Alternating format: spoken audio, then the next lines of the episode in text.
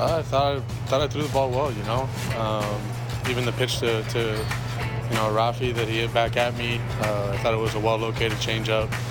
Um, you know, he's obviously a strong guy. He was able to reach out and hit it pretty well. And um, you know, I feel like I did a good job of getting them on the ground. And um, yeah, I just think you know, obviously that ball down the line kind of either hit the bag or just trickled weirdly, and um, some things kind of didn't roll our way. But um, you know, that's that's kind of a, a, a, test to who we are. You know, baseball is not always going to be easy. It's not always going to be five game, you know, winning streaks. It's, there's going to be some tough times, and um, I believe in this team to, to be able to come back to this. Alek Manoah speaks the truth, doesn't he? Absolutely. Got to love it. Like, you, you own it.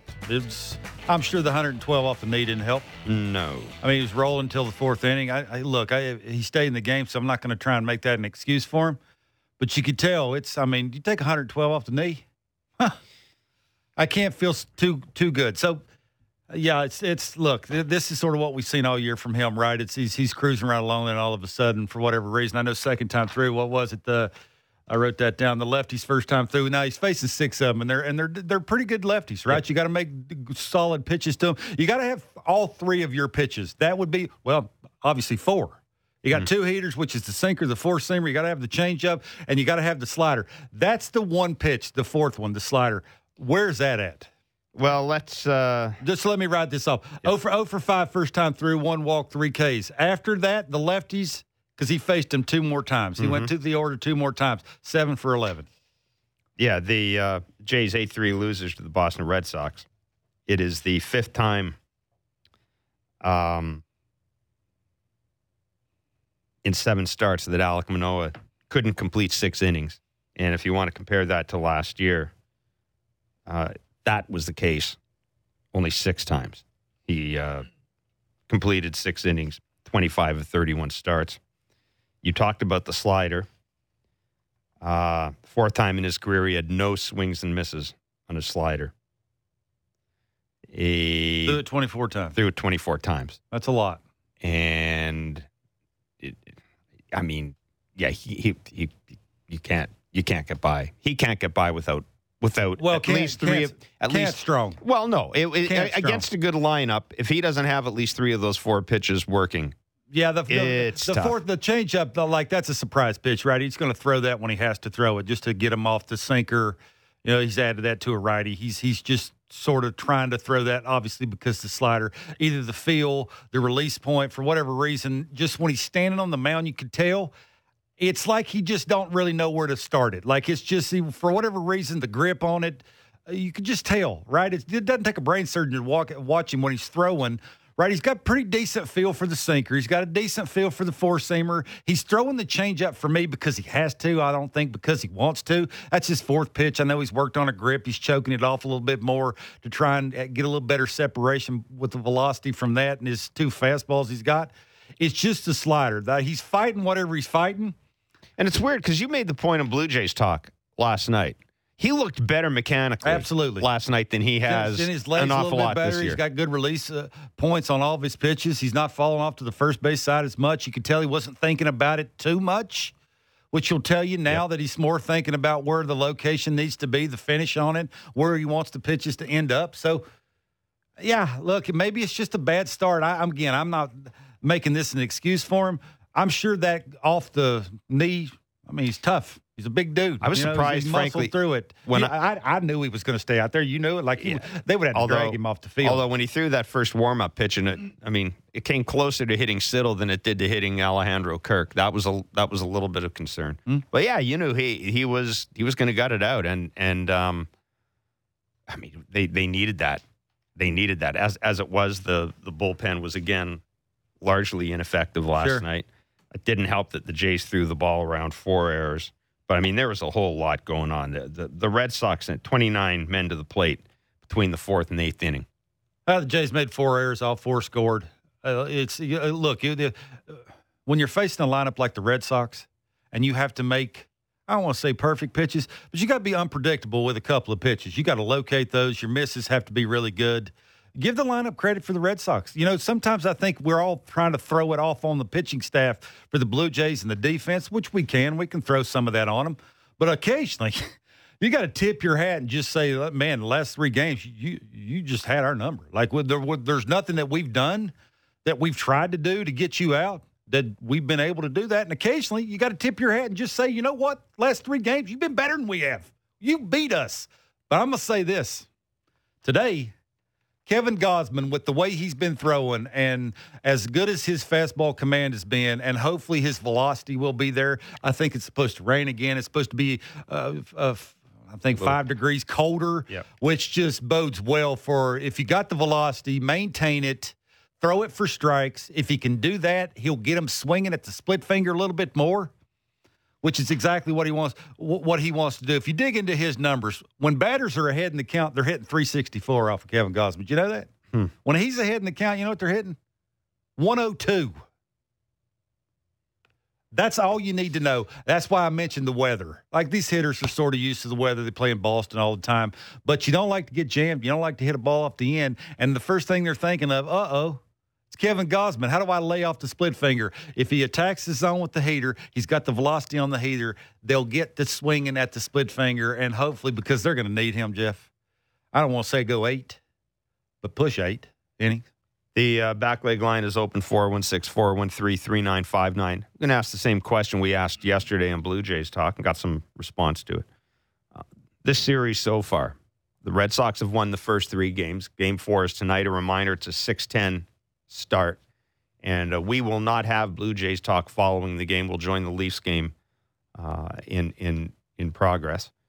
But um, uh, just wondering and see what people think of this. Whether this series so far has shown us more about the Red Sox or more about the Blue Jays, or maybe, as someone pointed out to me, maybe what it really says it just reinforces how tough the entire AL East is going to be this year.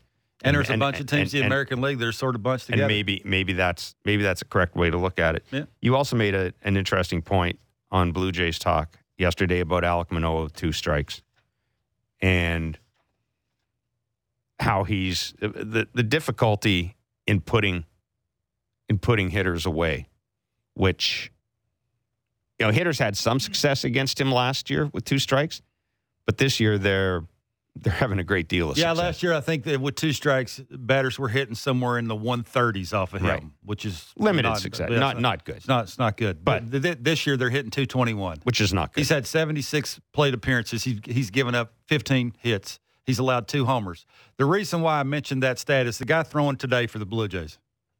He's had 87 plate appearances against him with mm-hmm. two strikes. He's allowed three hits. You know what they're hitting off him? Well, my math. Point thirty six. That's the that's the deal here, right? It's the put away pitches. Good. This is what I mentioned last year. The Alek Manoah. Now the velocity on the fastballs for Alek Manoah are about a mile per hour down on both of them. That's the sinker and the four seamer. Mm-hmm. That may have something to do with the slider why they're not swinging at it. You can let it travel a little bit more. It's not tunneling as much. He might be overthrowing it. He might be taking a little off of it to get it to where he wants it to go. Maybe the hitter's seeing it a little bit better because he's not throwing his fastballs as hard as he was last year. I have no idea why that would be. Does it? Can I just jump in here for a minute? Does that the fact that it's it's been down a mile an hour and that has basically been consistent? Does that mm. is that less of a concern for you? Does that suggest that he's doing it intentionally, or is it more of a concern? No, it I don't does, think. does not matter. If you if you can throw it, why wouldn't you throw it? Okay. Well, we talked about guys take a little bit off their fastball. Yeah, I think that's a dude like Gausman okay. who can add and subtract. Okay. Maybe it might be cold out one day. I'm only going to use my 95 one guys on second base in the sixth inning with a good hitter at the plate, and he hasn't seen my 95 all day. That's the that's the graduation. He's been around long enough to know that you know I can add 91 if I had a little movement. I hold it two seam instead of four seam. It has a little late run to it. I can get some weak contact early in the count. Take me deeper in the game. It's cold outside. I know what hitters are trying to do. I know what they don't want to do, which is hit a ball off the end. If I can add a little late movement to it, maybe I don't have to throw as hard. Makes my split finger a little bit better. Now I'm getting three pitch outs get me deeper in games. Is Alek Manoah there yet? You'd like to think he is, but I just think Alek Manoah is one of those guys who needs to have three pitches with two strikes that he can go to. Put it in a hitter's mind. Elevated four seamer. If You want to front hip the two seamer to a lefty. You want to backdoor the two seamer to a lefty, or the slider. I can backdoor the slider. I can back foot the slider. Right now, the put away percentage was 21% in 2022. It's 9 with the slider. Right. It's 9% this year, which will tell you, right? They're seeing it better. He doesn't have good feel for it. For me, that's the difference, right? It is, he's thrown it 183 times. He's only struck out six batters with it. That's a lot of times. They're hitting 379 off the slider, slugging 724. Those are giant numbers.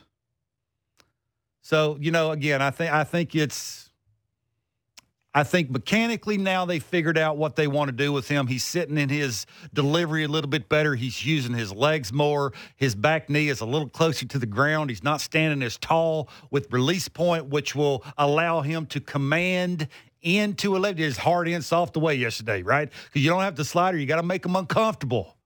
In, that's what he's trying to do you're only able to do that if your mechanics are sound enough that now I know where my fastballs are going. Now it's the slider. You can see it. You can tell that when he's even gripping it.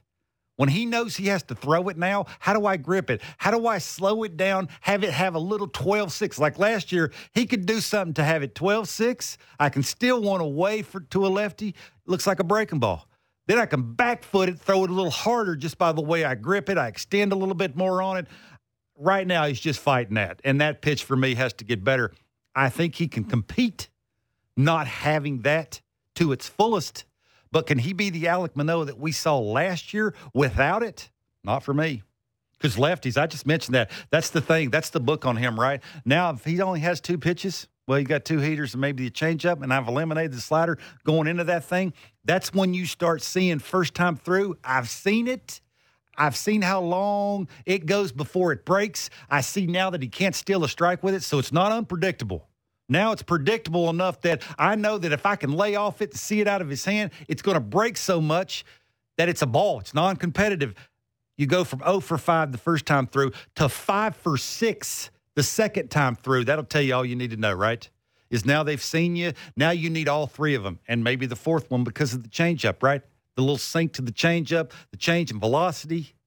Those are nice pitches. I just look, it's he sort of had been fighting something all year. Like it's been something in spring training carried over to the season. He's overthrowing in his first game. Then it's mechanical. He's falling too much off to one side. He's not getting good enough extension. Like there's a lot of things going on, right? So it's give him credit that he battled through what he battled through yesterday. And if they don't make the three errors when him on the mound, the game could have been different, right? Why, why is Kirky throwing a ball when Devers is running down the first baseline when there's nobody around?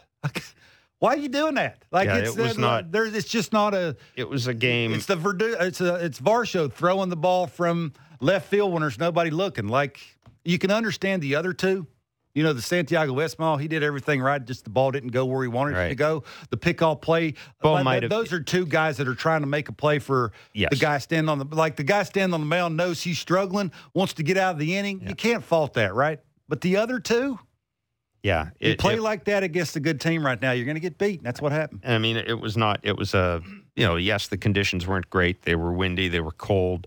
Uh, it was raining. Cold for the other team but too. It, that exactly. That was my. Uh, that that was where I was going with that. Yeah. Kevin, uh, they do need. You mentioned this. They need a lot of innings. They get as they need as many innings as possible well, as they can possibly get. A quality, like he needs to actually right now. They, team. but they also need innings right now because that I mean that that bullpen. Yo, look, this is this is temporary. The bullpen bullpen could be fine. Going to Pittsburgh, everything could right itself.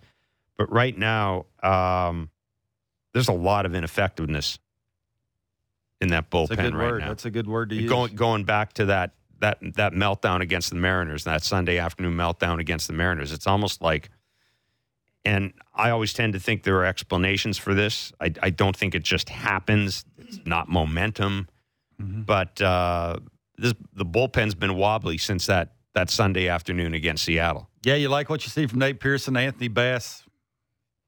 I mean that that that that ship may have sailed.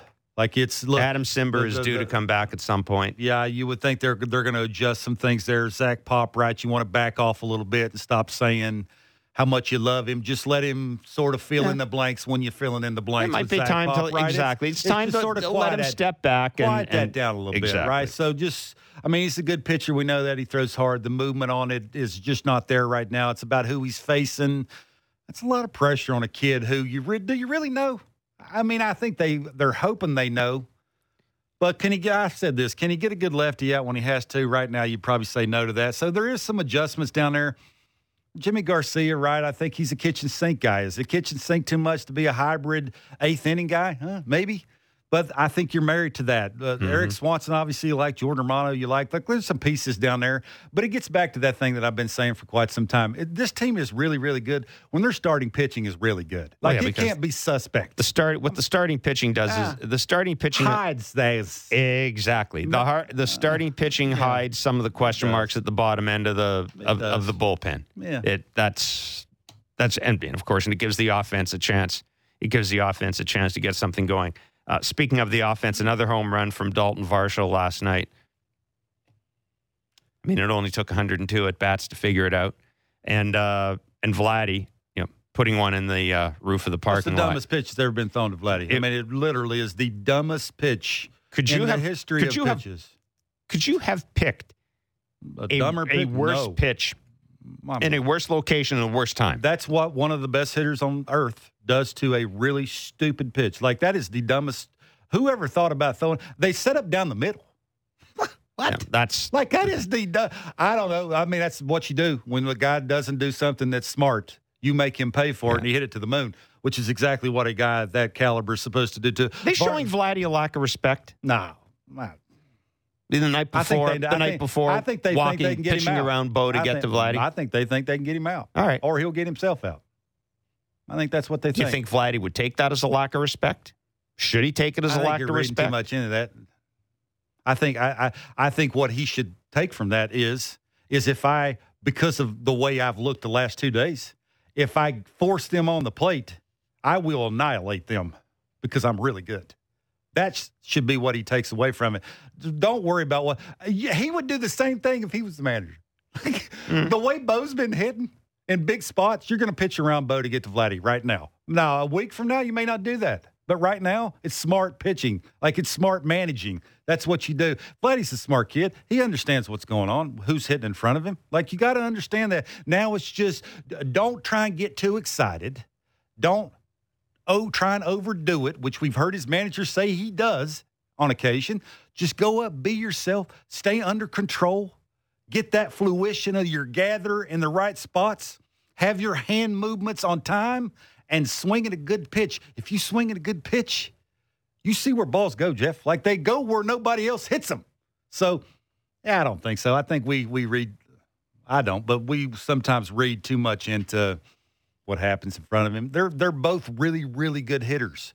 One's smoking hot, and the other one's trying to catch up a little bit with the guy hitting in front of him, and that's not. That's good. It's what you want. Have you seen enough out of Dalton Varsho? Absolutely. Now, absolutely. He has leverage now. Le- le- leverage is a big deal for a, a shorter hitter who is searching. You can tell he's searching. It's really that simple. It absolutely is. It it absolutely. You want to feel both legs when you're a hitter. He has power. He was born with that. Don't you can't teach the power that he has.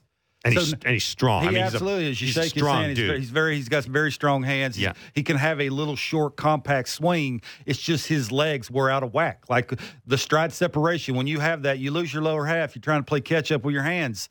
Most guys can't do that. Like you just can't. Like he's not old enough to do it. He ain't been around long enough to know his, there, his body well enough. And quite frankly, as a all around hitter, right now he's just not good enough to do that. Now the the consistent constant movement that he has gives him leverage with his lower half. He picks it up, he feels it in his back leg, inside of his back leg. When he goes forward to make his positive move to get in an athletic position, he feels it firmly against his front leg. Everything's happening in the middle of his body, which seven at bats ago, it never was happening that way. So yeah, it's it's night and day. You can tell he's oozing confidence now you know, it's just a little thing, right? It takes one little swing in a batting cage, somebody to walk up and go, "Hey, you know that doesn't look right." I, I used to tell you this: the you got to look hitterish. You got to look like you know what you're doing. he for 102 at bats didn't look like he knew what he was doing, and now all of a sudden it's just I'm going to kick it a little to have great leverage with my lower half. Everything works from the ground up. And if that takes care of itself and everything's happening in the middle of my body, my hands will follow. And because I have talent, hand eye coordination, enough bat speed, and born with power, good things are going to happen. And I, good for him. Like it just takes that moment where you look at yourself in the mirror. I'm sure he's had conversation after conversation with his dad, and they've just said, Holy moly, like it's just not right. But I was under know. I was under the impression that his dad wasn't a big fan of the of the leg kick either. Do, do you think that maybe this is a hmm. a, a, less dramatic leg kick than because I I, I haven't the seen. Same. I went back and watched video. So I, I, was going to ask you that. Is it? It's the same as what he was doing at the time. So it's not a less dramatic. Yeah, he's not. A, he's kick. not a kick it to his ear like Bo was that, anyway. Okay. Like he's not. That's not a huge move. Right. He's just using it so he can feel the, and that's his trigger. Everybody, every good hitter, Chapman, last year was stationary. we talked about this, and yeah. went and lost his hands a lot and loses direction of where he wants his shoulders and the ball to go. Right, he's a better hitter. He thinks when he thinks right center and driving the shoulder towards that target. Well, it's easier to consistently do that if you have some movement in your lower half. Mention a boxer. A boxer don't stand still to punch you. He's got movement, like he wants to, you know, move around a little bit to maximize that blow when they hit you in the face or wherever they want to hit you. So hitting's no different. Yeah, and that's a again, I understand what his dad said to us on this show, but when you look like you've looked for 102 at bats, you look like you don't know how to hit a baseball. You're almost in survival mode you, at that point. No, like it's time. Like it's that. Even John said it. It's that first month of the season where you're trying to figure out Mm-hmm. the things you were working on. We heard Matt Chapman say that the things you're working on in spring training. Chappie, that thing didn't work in spring training, right? So he's wondering to himself, is it really going to work? And then he catches fire. Well, what Varsho was doing Was opposite, working, right. and then it didn't work at all. And then he tried to hold on to it and sort of force it for the first month of the season, and then finally it was just like, hey, if I'm going to be a big leaguer and be legit, I got to make some adjustments. Ad- adjust, adapt, and overcome is the thing. The quicker a good hitter does that, the better off they're going to be, and good for him. It takes that little moment where you got to look yourself in the mirror and go, I got to make a change. That ain't working. Hopefully this works. And all of a sudden it is, and good for him because you can tell he's a good kid. Everybody's rooting for him. yeah, it's pretty obvious that Uh, no uh, he's he's really. You can just tell by the way dudes are. Yeah. The, the the way they dugout. hit- the way his buddies treat him, you can tell, right? Yeah. Uh, so 8 3, the Jays lost last night to the Boston Red Sox. I mentioned the fourth game of the series goes tonight, a 6 10 first pitch on Sportsnet 590, the fan, and Sportsnet. Tomorrow, the Jays will go on to Pittsburgh to take on the Pirates, who are uh, being taken care Why'd you of look at me like that? by the Tampa. by the Tampa Bay Rays. I just 'Cause that's what I said. That the- next 22 games with the Pirates, that they're playing some really good teams, and that's Yes. sort of that's sort of what it is, right? You you know you had your vacation for a little while facing some bad teams. That You got you got off to a good start. Now it's that was quite a game. is the pitching good, and but I like the Pirates. It was quite a game last night. Our boy Derek Shelton got ejected for running out and arguing about the pitch clock, the pitch timer, in the middle of Shane McClanahan's delivery, which I, I had, had not seen before. I mean, he wasn't getting any. I guess he wasn't getting any satisfaction from the home plate umpire. So Schultz just ran out on the field after the third base umpire in the middle of. That was a that was a strange game. And then there was the Wander Franco play. We were talking about it before the show. Grounder to Wander Franco. He catches the ball, flips it in the air, catches it in his hand, and throws to first base. It was it's something you you know something you might do if, if the, the the the biggest kid in your class was running to first base and you were playing around at recess or something like that. See if I can catch the ball, flip it up in the air, catch it again. Yeah. Um, I mean, you got to have a. He's got 180 million reasons Yeah. why he could probably do Probably. that. I mean, I couldn't do it's that. good thing that worked. Santiago Espinal probably couldn't do No. that. Cavan Biggio's not going to do that, right? He's.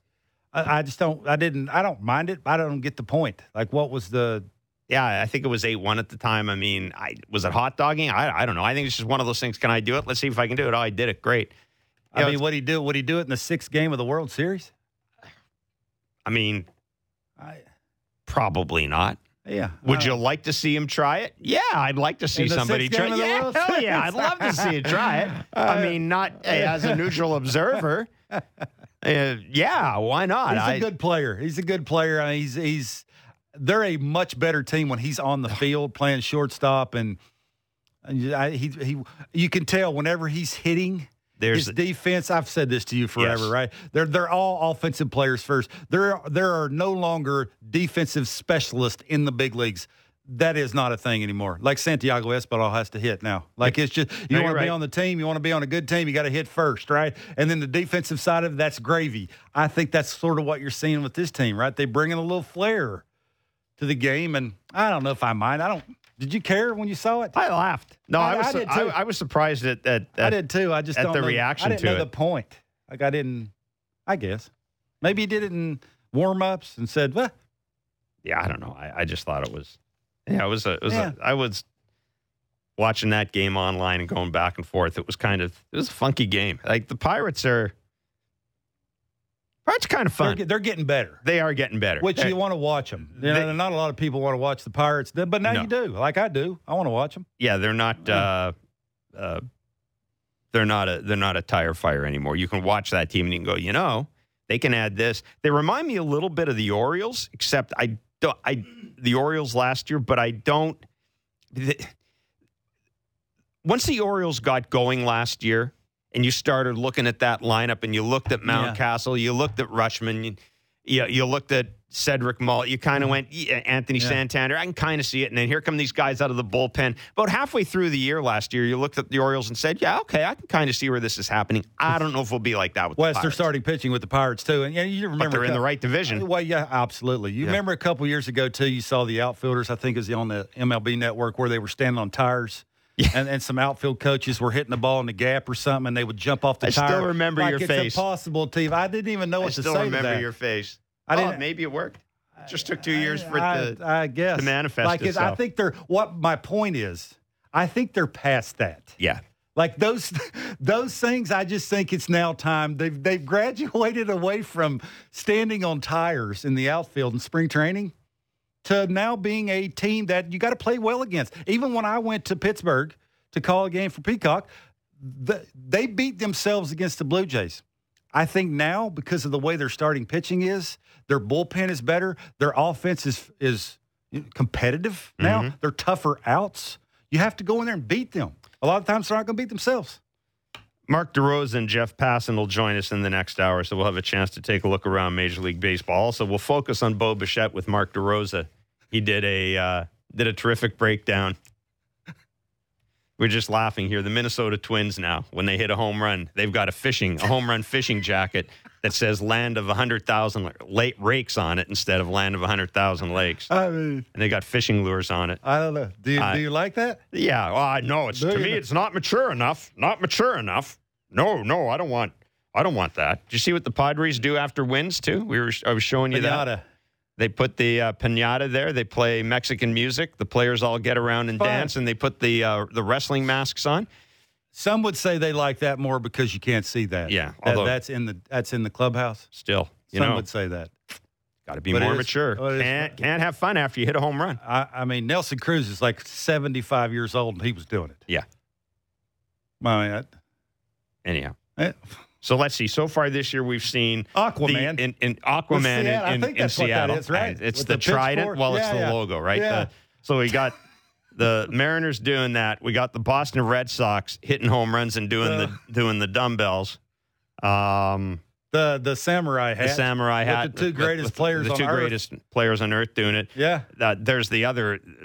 There's somebody else doing something. Oh, there's the the. Uh, it's the Pirates with the. They also the Pirates have a water thing going. I mean, I don't want to go down there. Somebody there. does the crown, a crown and a and a and a. I don't that know was, that, that was. The British team at the World no, no, Baseball no, no, Classic. no. The baseball team that I saw oh. the other day does it. Might be the Reds. Could be the Royals. It makes sense. no. sense. Oh, the Reds. No, the Reds have got the cape and all that. That's what yeah. it was. And the crown and the I don't cape know. and I don't know, Kevin. There's a whole, whole, whole there's lot. A lot of there's a lot happening. of immaturity going on. A lot of immaturity going on. I don't know. A lot of jacket wearing. Oh, the Pirates have a jacket too. They they borrowed that thing from. They, I, I don't know. They called and asked, was it okay for the? I, I don't know. steal that. Just a lot of immaturity going on in baseball. Oof. A lot of guys having fun when they hit home runs.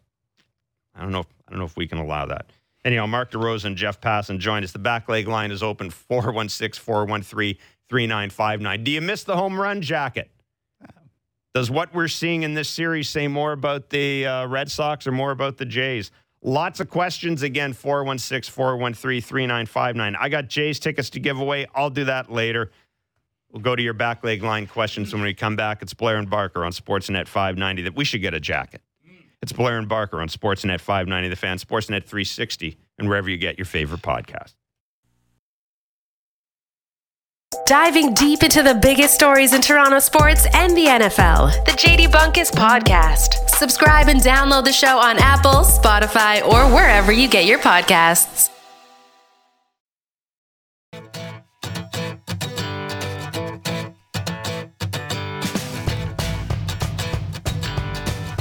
I really do want to start singing because I gotta have faith. Doesn't remind me. Hmm. Catchy. Uh, tickets, tickets, tickets. I got tickets to give away in the next hour. Where are they? Where are they coming? To, who are they watching? Orioles, Brewers, Brewers. Mark DeRosa, Jeff Passan. Maybe I'll ask DeRosa if he's going to be the new manager of the St. Louis Cardinals. I'm sure he wants to be. If you're not paying attention, I mean, a couple of things happened last night. Well, I mean, Shohei Ohtani and joined Babe Ruth as the only person with 100 home runs and 500 strikeouts. What took you so long? Um, Brian Cashman did a 30 minute news conference before the Yankees game yesterday. The Yankees went out and won. That is significant because generally, this is silly. When Brian Cashman holds a news conference, Somebody's getting it. The uh, the Yankees turn around. They go on a. Oh yeah. It, this has been Pete Caldera mentioned this. They've been like huh. this is the two years in a row. So it's not like it, but two years in a row, Cashman did a news conference and the Yankees went on a roll. So anyhow, uh, and and St. Louis. And the reason I'm mentioning this because I I covered a lot of games in St. Louis when I was covering the Expos. They booed the St. Louis Cardinals last night mm-hmm. in St. Louis. Now that does not happen. No.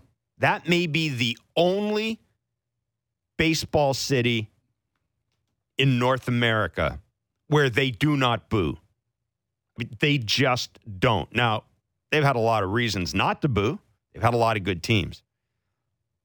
But that is on the verge of becoming a crisis situation for the they're St. 10, Louis They're Cardinals. 10 and 21. And even in that division, now that division stinks to high heaven. But even in that they're, division, they're, for them to be 10 and 21. They're 10 games behind the Pirates. I know. 10 games, a lot of games. Double digit games are a lot of games. I don't care what time of year it is. Yeah, the standings I don't mean, matter. I but double digit games. it does digit when games. You're 10 back and you're 11 under 500. Yeah. That, that Then it does.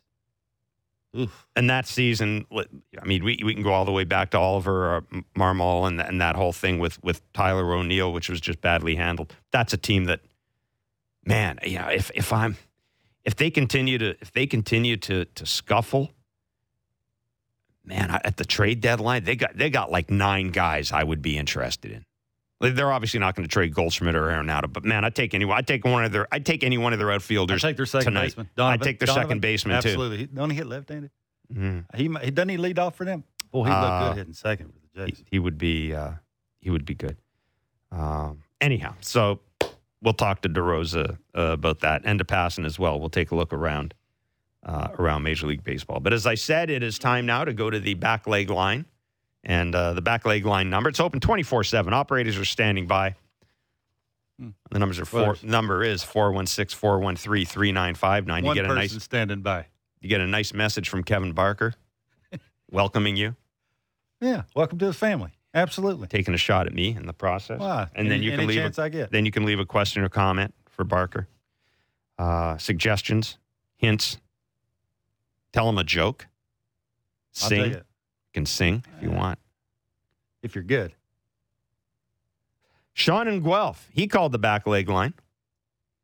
So I just wanted to uh, ask you about Springer's uh, at bat at the second inning. I got uh, watching the game a little bit later on uh, tonight, and I watched that one, and it just seemed to be swinging at the fences for uh, all those three hacks he had. Even with two uh, two strikes, he didn't really take a two strike approach and swung at an off speed pitch. And as you know, Kev would say, it didn't look elite to me. Um, nice and then, try. of course, Vladdy comes up and hits that absolute bomb over the fence. And if Springer was on base, they would have been up another run. So just Ooh. trying to see if, uh, you know, what your guys' thoughts on it. I just on that are, and if uh, you know if he had something in his mind because he's struggling, he's just trying to go for it, or if uh, you know there's some other reason for that. All right, cheers, thanks. Yeah, I just got to say one one thing before Kevin answers here because it's something people need to guard against, and it's the theory of the predestined hit. I don't like it when people say, well, if so and so hadn't struck out and the next guy came up and hit a home run, it would have been a two run home run. Perhaps not. Perhaps with a guy on base, the pitch is different. Change up. yeah. Well, well given given the way given the way it was well, given the way he was pitching, but but just my point is, and this is something that was pointed out to me very very early when I started covering baseball by several baseball writers. Uh, beware the theory of the predestined hit, because uh, something happens that generally affects the approach to the next hitter. Anyhow, minor point. But uh, Kevin, the, the caller's point, Sean's point still holds about George Springer. He's not been very good. Uh, yeah, I didn't think that was a big deal. I thought we were it was too early. It's, he's got a track record. He'll show up in September yeah, and October when you I've want him to you. show I, up. clearly, other people don't feel the same uh, way I do. Yeah, Nick Pivetta last night threw. He threw him three curves in the first at bat, right? Yeah, yeah. Well, that at bat's the third inning the, the caller's talking about, not the second inning, the yeah. third inning, because that's why I was trying to look it up to because I don't remember him hitting in the second inning, and I thought Vladdy hit that homer in the third inning, but he threw him a slider that he fouled off that was right down the middle. He threw him a four seamer, the second pitch that was right down the middle, a little elevated above the bell. That's his little mm-hmm. spot. Mm-hmm. Everybody's got kryptonite. His is elevated. Yep. Anywhere up because he takes the big hack right? He ain't trying to go to right field. No. So it's very hard to be mechanically sound enough, especially when you're a straight up and down guy. Your eyes are really far away from the strike zone. That's why not a lot of people. Mike Trout does it, but he looks like a fire hydrant with arms. And whenever he takes a swing, his swing is so short and quick. There's just not a ton of length to it. He's a different animal. Not not everybody can do that. And I'm not saying George can't do that, but that's the way they're trying to get him out. They want to spin him a bunch of stuff to speed him up early and then elevate fastballs to him so because he's late. So he'll have something that's weak contact. He'll fly out to right field, center field, that kind of thing. But in a curveball that he took for a ball, and then he threw a slider that was in the that was in the dirt, that was middle. So he's throwing again. Pivetta, I told you, threw uh, 63 breaking balls, 32 sliders, 31 curveballs. He had 22 swing and misses yesterday off the breaking ball. That was the game plan going in. He threw 29 fastballs, two changeups. The one changeup that was hit to the moon, he ain't going to throw too many more. So the changeup wasn't his pitch yesterday. But yeah, uh, look, I I, th- I think that George Springer is going through a little something. I think mechanically, he even said it to Hazel to start Blue Jays Central yesterday that you're going through some things. He's just trying to hit a baseball hard. It's sort of like Varsho. You got to have a little confidence right now. He's fighting his confidence.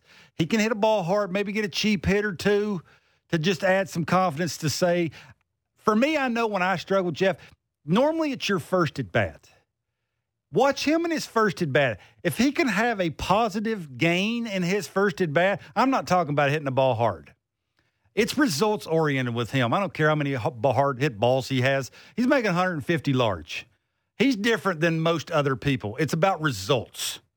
Bloop single, you take that nine times out of 10. It ain't about how many balls you're hitting hard. So that first at bat for me is the most important at bat for me anyway for him. Today he has a good first at bat. He gets a hit. I think you'll see a better game from him. It just tends to see for me anyway, and I've been there, and most a lot of hitters are. When you're struggling and you go 0 for 1 and you're walking back, you sort of the first thing in your mind, uh oh, here we go again. So you're more thinking about you didn't get a hit than you are your next at bat that I need to do this a little bit better, swinging a better pitch, whatever. So look for his first at bat. Has a good first at bat. I think he'll be okay. But I'm with you. He needs to step it up a little bit. He's like some other guys on the team. They need to start having some positive results and helping their team a little bit more. Let's go to Jeff and Owen Sound. Love your show and enjoyed the uh, conversation with Chipper. Um, I don't necessarily like our second baseman situation with the Jays. I love it. I think we've got two all-stars that cover us with depth, both in the outfield and infield. And uh, Cavan is a really good 25, 26 man on the uh, in the uh, roster. He brings identity. He brings uh, culture, and he's got experience. So I love our second baseman situation, and I I really believe that John does a great job of giving everybody one day when they need a day because we have that depth. Uh, Chipper mentioned the six-man rotation. I know the Astros had success with it. Uh, looking down the road, what are your thoughts about a six-man rotation for the uh, Blue Jays to keep our rotation intact and healthy? I mean, I'll, I'll deal. Let's deal with the six-man rotation first of all. Who? Who's the would be guy? my question. Ryu, uh, Ryu, I'm, I'm thinking would be the obvious choice. Ryu would be the, yeah, and and I mean, who knows? from the discussions I've had, they they've got they they have no timetable for Hyunjin Ryu's uh, return. He's apparently had a little bit of a of a setback, and uh, but I mean, they're not. As I was said, mm-hmm. don't ask us for a timetable on Hyunjin Ryu. We don't have one. Ask us for a timetable on Chad Green in another couple of weeks because we're putting one together. So that that's uh-huh. kind, that's that's kind of the kind of where we are with that. Uh, the second base options. I mean, I'll leave aside the, the I'll leave aside the two All Stars uh, and Cavan Biggio. Um, it's it's nice that someone called up and actually had some nice words about Cavan Biggio. He's a good defender. He's he's okay. Um, he can play a bunch of positions, but I've got other people that can play those same positions mm-hmm. who are going to give me a better at bat and, and the whole culture thing. I, I mean, I don't know. Uh, so, uh, I, I, don't culture and identity. I, I, here's here's what happened. Here's what here, here I'll answer that. Here I, will answer that. Here's what happens to culture. Cavan Biggio has 21 strikeouts, 16 off the fastball. You want to know what he's hitting off the fastball? 0.86. Yeah.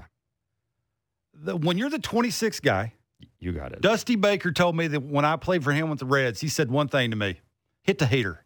Be ready. Show me that you can get the head out on velocity because that's when you're going to be playing. You're either pinch hitting or when you do play, it'll be after you're you've sat over there for three or four days coming off the bench, and most of these guys throw hard. Be ready to hit. It's okay fastball. to hit a break. It's okay to miss the breaking ball, but you got to be ready to hit the heater. Until Cavan Biggio, for me anyway, he's a good defender. If you want to throw in, he's a good dude the culture thing. How do how does anybody know that? Eh, how many people are in the clubhouse? Yeah, I don't know the culture thing. Either. Are you are you in the clubhouse enough? I'm not in the clubhouse enough to know that. I, I would think this is just me that just reading that number there and knowing what Cavan's hitting, 0.86 against the fastball and what he's hitting on the season, I bet he's real quiet. Yeah, I, I bet he's not doing a ton of talking. Yeah. He's uh, a he's a he's a good dude. I've had many conversations with him. Uh, he's a very hard worker. Yeah, there's That's nothing. The, I mean, the thing but, is, it, this, but he needs to be better. Yeah, and, offensively. And, and, this is, I mean, this this is what he is. This is what he is. And you know what? On a certain team, he might be a good 26 guy. On this team, I, he just does. He doesn't give me it. This is going to sound like I'm piling on, but he doesn't. Especially when I got Brandon Belt, he doesn't give me enough. There you go. I'm not getting enough out of those bottom. T- and Nathan Lukes, I mean, I don't know. He can catch the ball and he's and he, you know, gives me a battling at bat. I guess I I don't know. But the, the other two guys, uh, that that's an issue. I got three guys in this team right now that do not contribute. Let me ask you a question. Who do you think goes first off the team? Oh, Biggio, Belt. Who goes first? I think Biggio. I don't. I think he brings more defensively. If he's going to hit the oh, way, he, if he, they both are going to hit the way they hit because of the way they want to give the outfielders no. days off. Yeah, no, I I, I don't. I, don't. I, I think it'd be Belt first. I don't. This the only thing I. I mean, that's a hard situation, right? Biggio's an organizational guy. Everybody does like him. him. The manager a likes lot. him. The but I, I, just think the general man. You spent money on Brandon Belt. I, am with you. But it's a question. It, like it's a legitimate question. question. Yeah, but I, and but beyond that, I'm cool with second base with Merrifield and, and Espinal. I'm completely fine with that. I'm pleasantly surprised at how fine I am with Whit Merrifield to second base. I just am. You, it's okay. I didn't think I would be. I didn't. I, I I just didn't know what was left there. I didn't know if he was defensively. You mean? I'm okay with him defensively. What What didn't you no, I just offensively. Okay I, I, didn't know. I, I just didn't know yeah, what he was going to be. Thing you thought might have not been that. anymore. Is what your point is?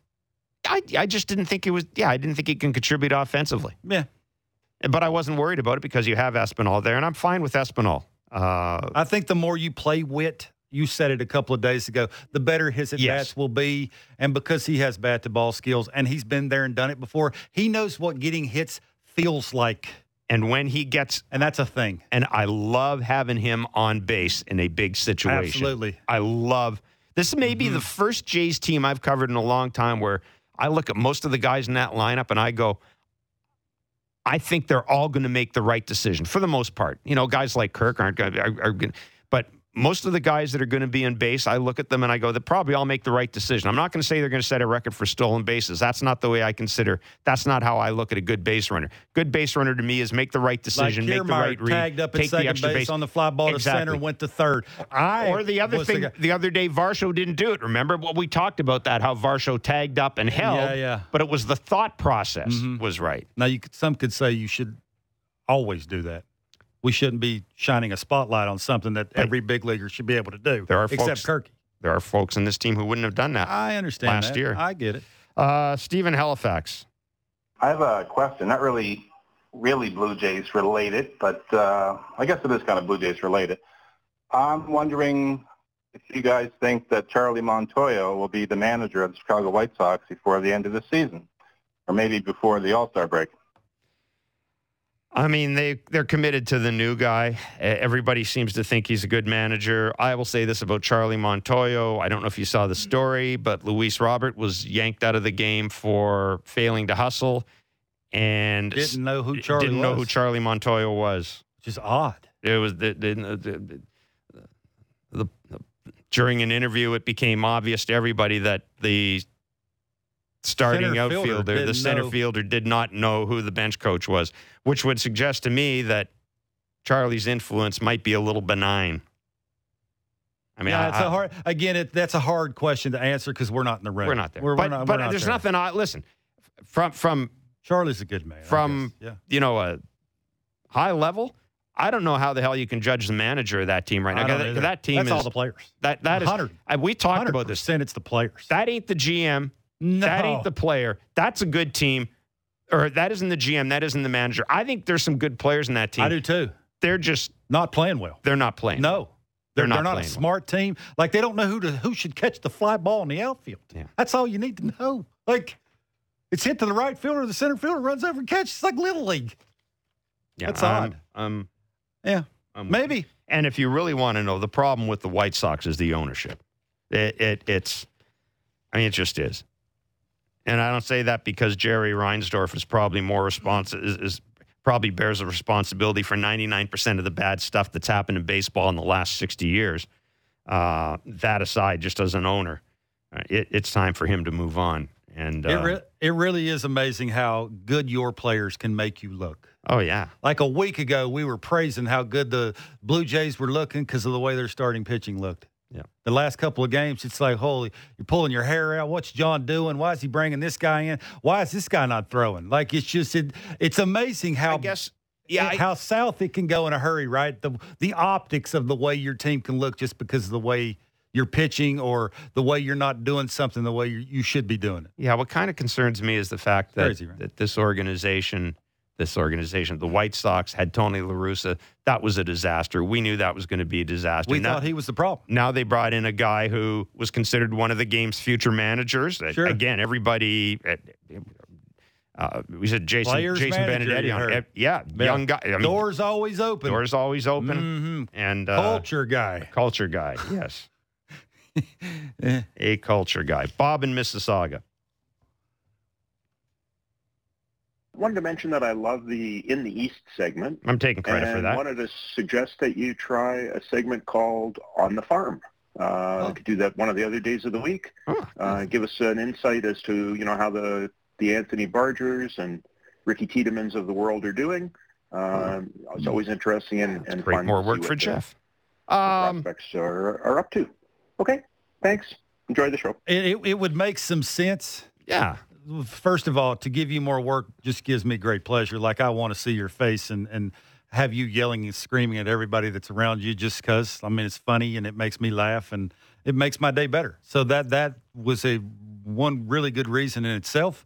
But the other good reason would be because of the way the lefties are on this team, Belt, Biggio, that you might need to fill the the bullpen, that you might need to fill in some blanks, knowing what's on the farm might not be a bad thing. Yeah, I get. And speaking of the farm, uh, Brandon Barriera made his uh, debut uh, Wednesday night. He's considered Toronto's number two prospect behind Ricky Tiedemann, and he threw four hitless innings, struck out six in his professional debut nice. for single A Dunedin. And just looking, topped out at 95.8. Uh, slider, he's a lefty, seven whiffs and 22 sliders, four of his six punchouts. Wow. They actually have that for minor leagues? That's crazy. They got minor league khaki. They got there's minor league khakis. Minor, is there really? That's yeah, tremendous. You know what they say. you know what they say. When I think didn't they say this in Bull Durham? The khakis are better fitting in the major leagues. Oh, no question. The the, the stores are better. The stores are better. No question. The the the, the, the pants are longer too. The pants are longer. More pleats, Lance Kennedy. Well done, Lance. Yes, the yes, pleats are yes, pleats are better in the in in the major leagues. The the pocket things for the for the pens are they last longer, mm. and and the pens they use pens in the I've major leagues. A a dry cleaner until I went to the big leagues. There you go. Couldn't afford it. Didn't have those in the minor leagues. Dry cleaner. What? We what? Way too much fun with Throw that. it in the dryer. Mark DeRosa, Jeff Passan, and tickets. That's all you need Can't to know about the next hour. No, can't be. No. Blair and Barker on Sportsnet 590, The Fan, Sportsnet 360, and wherever you get your favorite podcast. Discussing the biggest stories that matter to Toronto sports fans. The Fan Morning Show with Ailish Forfar and Justin Cuthbert. Subscribe and download the show on Apple, Spotify, or wherever you get your podcasts.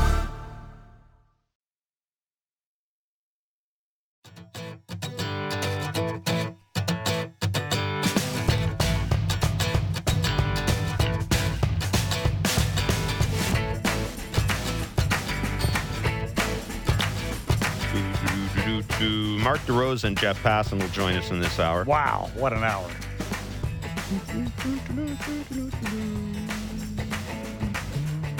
DeRosa did a good job uh, talking about Bo Bichette being locked in at the dish. Huh. Yeah. He will talk to him in. about that. Passan will be along as well. Mm-hmm, Wonder if. Uh, I was thinking about this the other day given how close the AL East is, mm-hmm. I wonder if teams are going to be more aggressive early in the ask, trade market. Let me ask you a question. Who finishes higher in the American League East after you've seen the Red Sox lineup? The Red Sox or the Orioles? Orioles. Ooh. I am a little all in. I'm almost scared well, how all in I am in the Orioles. What's all in? Second like place? Like not all in. Second place? Third place. Mm. That concerns me that I feel that way. Mm. Uh, we have got tickets to give away, and I'll probably, I could, of course, I could change my mind. Absolutely. Uh, we have tickets to give away to see the Jays and Brewers down at the Rogers Center on May 31st. We've been giving you a Ooh. chance all season long here in Blair and I Barker, whether you listen to the radio or on our podcast. Lance, don't be afraid to uh, trivia question to win me. to win Blue Jays tickets. All you have to do is text the correct answer to our daily baseball trivia question to five ninety five ninety. The problem is we could ask a trivia question about you, but you wouldn't know the answer. Like I, I figured have, that out. I don't have you. to know. I figured that out enough. I don't have to know it. about you by. Uh, I, I, don't need the ticket. Just how you know. I, the first hit. I don't know. Do you remember what the count was?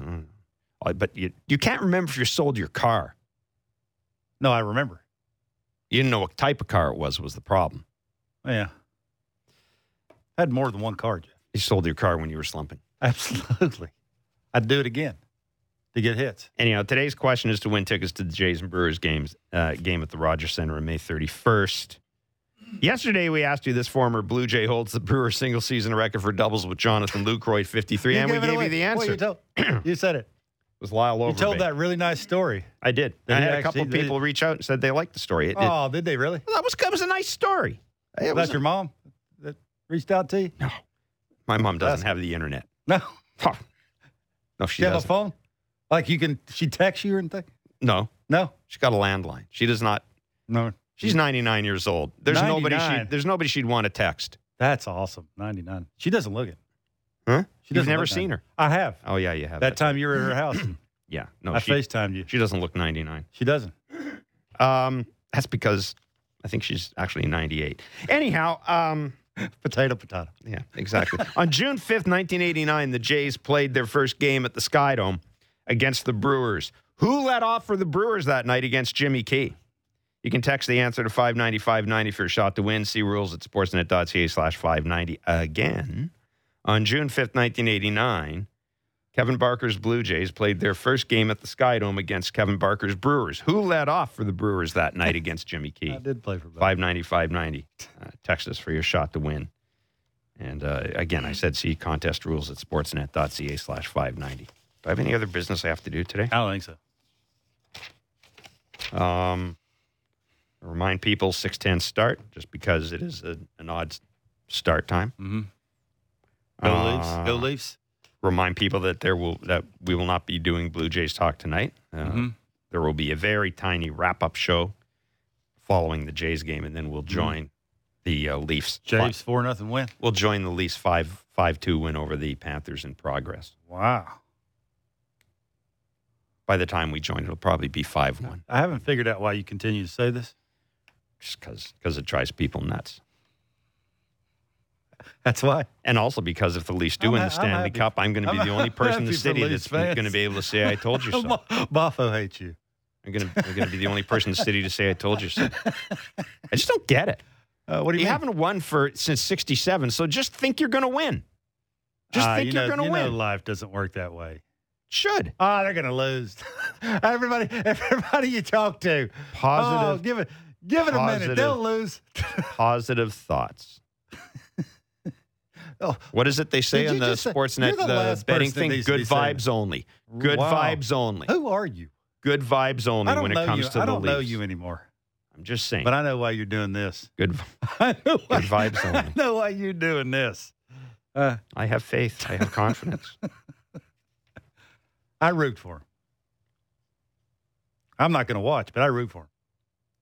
you watch a bit. Not a second. You watching any of the NBA?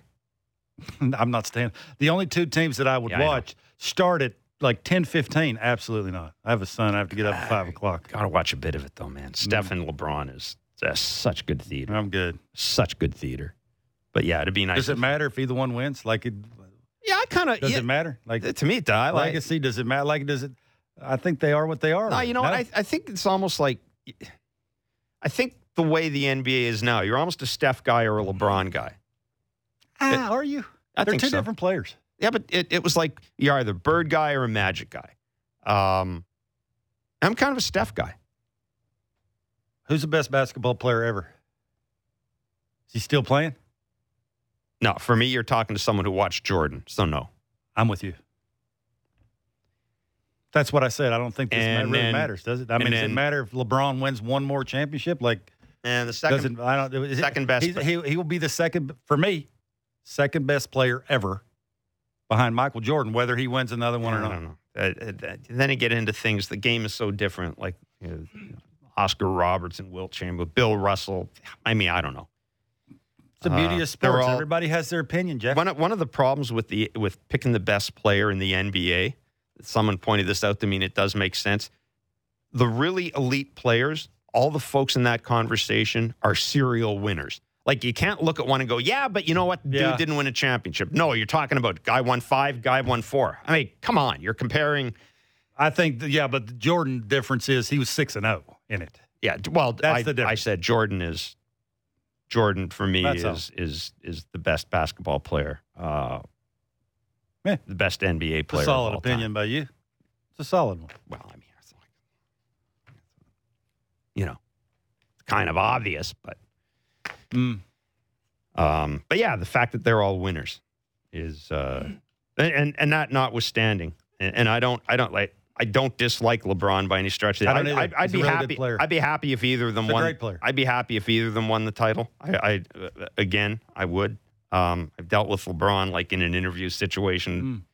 and Steph in an interview situation. They're both How are they? Oh, they're, they're, for for elite athletes, they are. I, I will say this again and again and again. There are no athletes in the planet who are whose elite players are as easy as professional to deal with as NBA players. That's part of it. Nothing's even part close. of it, right? There is there, nothing is close. There is There's n- not a lot of you, so you need to Yeah. speak more, right? there's there is no other sport where it's it comes within the general Yeah. vicinity. They're And, great and, and when I say they're they're also they're also interesting. Most of them will. Good point. Most of them will, and even the guys Give that you a good people, answer. Kyrie Irving. Kyrie Irving's a great interview. Sure. I mean, he is. Yep. And and, and the NBA is full of dudes like They that. are. Anyhow, Yeah. that was a bit of a uh, Mm. tangent after our question, but that's okay. We're waiting for Mark DeRosa. Jay's to lost eight three. That's what happens. Yeah, we pretty much broke that down anyhow. Mhm. And, and we talked about Gausman. Uh, Brayan Bello's going for the Red Sox tonight. He's an interesting dude. He's a guy that Pedro Martinez has sort of kind of taken under his wing a little bit. good. Uh, Smells change up. yeah, I I mean, he's still a work in progress. Sure. but um, th- there's there's a lot to like about him. Yeah, I was thinking about what you you just asked me earlier about the Orioles and, and the Red Sox and, and who I think will finish ahead of The other one. the other one. I don't. Yeah, I don't think I can. I don't think I can say with any certainty what I think the order in the East is going to be after the race. I, I, I truly don't. Jays could finish third. Uh, they could finish second. They could finish fourth. All- Every team in the. I, I will say this: I'm beginning to think every team in the East is going to be over 500, Looks that way. and it may not be by the last team. May not be just one game over 500. They you. may be a couple of games with of you. over 500 Yep. and, I don't know. Does that mean that there's a chance that all those teams go to the postseason? It, Oh. It's the Red Sox, Yeah, and, and maybe this is recency bias because of what we've seen in these past couple of games. But the Red Sox have really confused me when it comes to the American League East because I honestly just didn't. I can't believe I didn't know their lineup it. was this good. Know, I, I, I, I just I, I can't believe nobody else knew that. Well, you know, part of, part of the issue is, I mean, you you you read about the Red Sox, you see what social media is saying about the Red Sox, and going into this series, I bet ninety percent of Blue Jays fans and Blue Jays followers, all they read was the Chaim Bloom is, you know, they, they, they he's got a he's made all these mistakes. Bogaerts isn't there, yada yada, et cetera, et cetera. It's awful. No one thinks the, Red Sox. thing until they fixed it. There's n- nobody in the stands. I've never seen Fenway Park that as empty for a three game Um, series Yeah. all of this stuff. So you kind of think, okay, and then uh, then you see them Their lineup. in person. Holy you moly. see the lineup, and I don't know who kidnapped Jarren Duran and, and, and uh, who they replaced him with. All of a sudden, I'm looking at that lineup and I'm going, okay, pick the soft spot. Duran's hitting fifth. I know. Them. He's he, he's four points away from 400. I know. It's crazy. Yeah. And he's catching the ball. I you knew he was going to do that. Well, until last year, I know, I know Just of trying to say one- there. that but one yeah, particular but play. he's a good defender. He's a defender first, but all of a sudden now, you know, he's he's not lifting as many weights. Bat looks a little quicker. Ah, So uh, we are waiting on Mark DeRosa, Jeff Passan as well. Anything else you want to chat about while we uh, while we wait for Mr. DeRosa? I mean, we talked about the errors a bit last night. Um, I liked your point about the, the the Espinal and Manoah errors. To me, were a little different than the the, the VAR show. sure. Espinal did everything right. Ball just didn't end up where he wanted it to go. The the other two though, there's no excuse for that. Yeah. The Kirky one, I mean, he's right in front of it. Eat it. You know, your dude on the mound is going through some things to help him. Don't Am give him I- an extra base. Am I off base? Probably. hmm when I look at, and I'm sure the framing number, I mean, I haven't looked, I'm sure, but am I off base and kind of thinking that the game just looks sloppier when when Kirk's behind the Uh, plate? yeah, it looks that way because of the way Ma- Manoah's gotten off to his start this Perhaps. season. That's why. It's Yeah. why it looks that way. I'm sure he's no different of a catcher this year than he was last year when it comes to receiving, blocking. I mean, his, his throws have gotten better. Game calling, I know they've they've had some head scratches when it comes to that. There was some shaking off yesterday. They weren't not on the same page. You can tell that. But he does right now only have about two pitches. I mean, it's not Well, real I was hard to get on the same page, right? It's hard and soft away. Yeah. The soft away, you don't have a ton there, right? He didn't throw his changeup enough for that to be an issue. So I don't know. Maybe. The question would be, would he ever? Would they ever? Would they ever put the great one behind the plate to try and just get Manoah back on track. And would, would they, that even matter? Would they give? Would they uh, send Alek Jansen. Manoah to Dr. Jansen's Maybe. pitch correction would they, school? Would they? You think? No, I don't either. I mean, I'm you got. You. I love Danny, but you got to give him a day. Like, oh, they could. They he can't could, catch every They day. could do that. They could give him a day. Uh, they do have a couple of. Uh, John Schneider will join us tomorrow. They do have a couple of off days next week, right? They got. Is it Monday and Thursday is an off day next week? Sure. Wait. Yeah. So go with that. Will it, it'll be interesting to see whether or not some dudes probably need to leave their cell phones no, at home. I, I was going to say no. It'd be interesting to see. I was thinking of the rotation, whether or not the performances we've seen in the most recent turn from the Jays starting pitchers would have the Jays thinking about possibly doing something with an off day. I, I like what? I, I, don't, I don't know what you would do. I, I, I don't know. I'm just. I mean, maybe you're again. if Kevin Gausman, 26 guy, if Kevin Gausman does Kevin Gausman things An- tonight, Anthony Bass, like you you could look at a couple of those names, but uh, you'd have to have better reasons, better better options to call up. Anthony Bass, I mean, you can make an argument that anything's a better option right now. I mean, you just can't find it for whatever reason. I mean, maybe that's the what what happens in bullpens, right? Certain guys just back to back games, back to back years. It's hard, right? So, I mean, did anybody see Trevor Richards coming? You know, Trevor, the, the numbers on Trevor Richards' changeup are insane. They're, they're insanely good. Especially they were going into last it, night. It really, it really is because he doesn't throw real hard. I mean, it's ninety two. Yeah, he can throw it nine times in a row, and they still can't hit it. It's crazy. Some arm speed and location and late movement has to be all there. He throws it to lefties, throws it to righties. Like he's not afraid to throw it anytime. All of a sudden, now I'm okay with him being in the game too. We nice. have uh, Mark DeRosa, MLB network analyst, joining us on Blair and Barker. Mark, thanks so much for joining Kevin and myself. We trust that you are uh, that you're keeping well and that uh, that that things are going swimmingly for you. Um, wanted to ask you this uh, because we've been talking about uh, this Red Sox Jays series so far, with the Red Sox winning the first three games, and we kind of been going back and forth as to whether we're learning more about the Red Sox out of this series or we're learning more about the Jays. And as someone who's played, as someone who's been a broadcaster, and someone, frankly, who will, will be managing at some point, I, my own opinion, how do you view what do you what do you look at when you see the first month of the regular season? And has it changed, Mark, since you stopped playing? In other words, do you look at it differently now as a broadcaster, as an analyst, than you did as a player? Not, you know what? First off, thanks for having me on. Love talking to you guys. Barker, I played against him and coming up through the minors, so always, nice. always good. I'm always locked in on Toronto and what's awesome. going on there. Maple Leafs won a series. I remember when I was there, that was like the biggest thing, and they end up losing. I'm like, so I started to lock in on that a little bit. Uh. But getting back to your your question, I don't. No, I don't look at the game any differently than I did did as a player.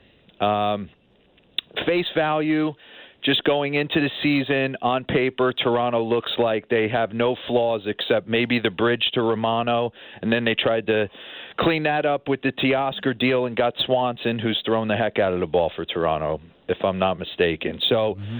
I feel like the Blue Jays have every piece to the puzzle to make a World Series run. I felt like they were susceptible last year. A lot, you know, a lot's been covered about that being too right-handed. Uh, maybe defense was a little amiss, but love everything. The Kiermaiers, the Brandon Belts of the world, kind of giving some some some depth and some length to the lineup, some left-handed bats. So I, I, I like where you guys are at. D. what, what's your take on Manoah? You know, it's, it's hit or miss. He took 112 off the knee yesterday in the fourth inning. Maybe that had something to do with it. I'm not going to say that because he stayed in the game. I'm going to give him that, right? It's if you're in the game, I'm going to talk about you like you should be in the game and you should be locating your pitches. But far, yeah. from far away, is there anything you're seeing? from him that worries you? Do you think he'll turn this around? Slider hasn't been real good, right? He needs all three of them and the added changeup too, which would give him a fourth one. But when he doesn't have the slider, that's sort of the pitch, right? Well, my big thing with him is he's one of the the young pitchers in the game that could command in. Like when I watched him the first two years, he could go four seamer in for strike, four seamer in up under your chin, get you like almost on the defensive, and then bring out that big nasty sweepy slider and get you fishing. It just seems like like for me, he hasn't established that like big time heater inside to get guys off his stuff. Um, yeah, I was always blown away at like that big presence. It almost looks like he must have some elite spin rate because a lot of guys are swinging through a heater that's not crazy velocity lifey right now. But I think for me, you got to trust he's going to figure it out. Couple clunkers to get the season going, but like you said, he needs the slider. But I think he needs that to establish that heater in again. Uh, tell me where Bo Bichette ranks offensively with players you played for before. Wow. He's up there, Bart. We do the we do the skyboxes every day, and, and the reason I do them is is because I love to love on the players and, and and show the kids at home that there's just not one way to to do it. Mm-hmm. Um, feel versus real. All that the, all that being said, like studying Bo's swing you wouldn't teach that to anyone. and if you went back and looked at him in high school, you wouldn't teach that move to anyone. But the bottom line is the results are always there. They're always there. Um, spe- special player. He cleans up his defense. He cleans up his defense to where it's locked in on a daily basis. You're talking like the impact that I know he doesn't run the ba- bases the way Trey Turner does, but it, they're similar in, in in the way they impact games. Uh, high energy guys, the high leg kick early in the count, the two strike approach, the ability to hit the other way, instant energy. So yeah, I'm I'm a huge huge fan of, of what Bo's doing. Nero, it's interesting hearing you talk about his swing because when he was drafted, one of the reasons Dante has told us this that that they kind of sent out word to various organizations that look, we'll we'll sign providing you don't. We, we ain't don't, changing. We ain't changing. No. So you know, yeah. we, we, this is this is what you got. This is what you're going to have for three years. You're going to have to deal with it.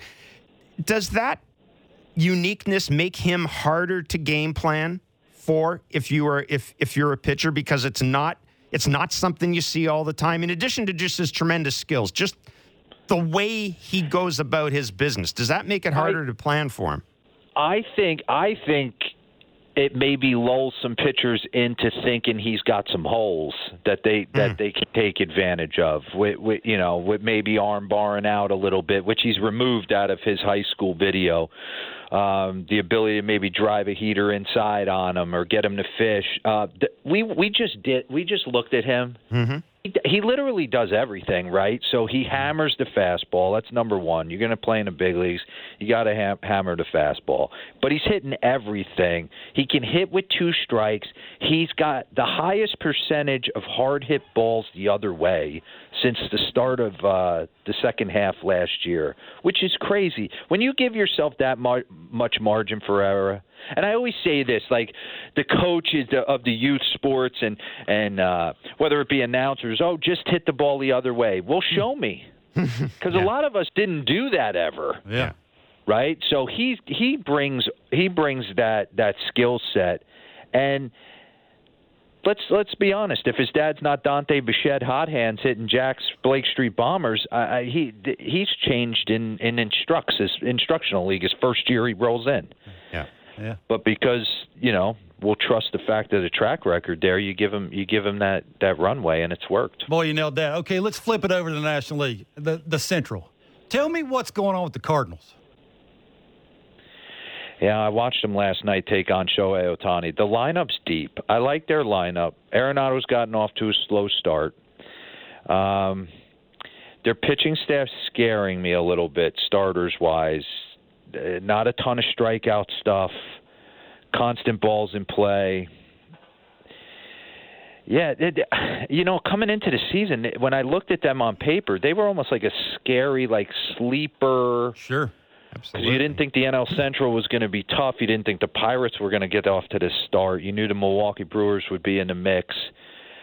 But I, I thought that was a division they could kind of like sleepwalk their way to the postseason and maybe surprise some people. But I don't know. I'm interested to see what they do because I don't know if it's going to turn around per se. Mm-hmm. record wise, I, I think it's gonna you're gonna need an influx of something. They just have a glutton of these young outfielders and maybe they can get an arm in there. I, I saw Trout going back Lake City off them yesterday. And, and, and, yeah, and for, yeah, yeah. And for the first time, I, I saw the fans booing the Cardinals. Tell, tell me tell me what that would do to the organization. Hurry them up. What, what's what's that going to do?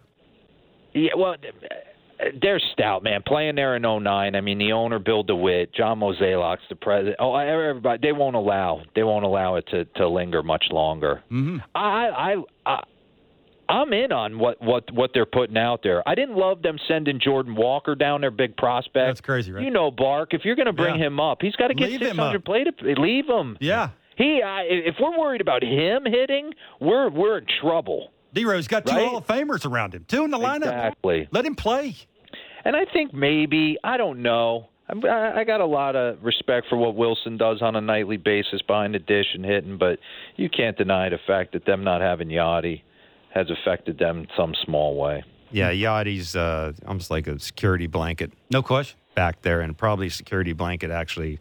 Well, I was going to say as an active player for the manager. Now, I mean, you might be looking over your shoulder, wondering whether or not he's he's he's coming after your uh, he's coming after your job if you were if you were there. Uh, well, we've just got you for a couple of minutes. Um, what's real and it, to your mind right now?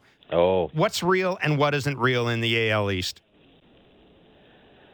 What's real and what Tampa Bay is real. Mm-hmm. On a nightly basis, listen, they're on a historic run. You can't deny that, but they're getting they play D at a high level, like high high level. They run the bases better than anyone in the game. Um, their starting pitching is they throw. But Shane McClanahan is as good as anyone in the game. No question. Flat out. Um, they, yeah, I trust their manager. They're they're for real. Uh, Boston's gonna gonna, I think, gonna be a lot of this all year. Mm-hmm. Better than we expect, but not enough to get over the hump. I like where Toronto is. The Yankees got to get healthy before I can make a judgment on them. I mean, last night it's Jake Bauers and Willie Calhoun and IK. I don't even know who the Yankees are right now. Mm-hmm. Yeah. And who am I missing in there? Is there one? There's one other I'm missing. Orioles.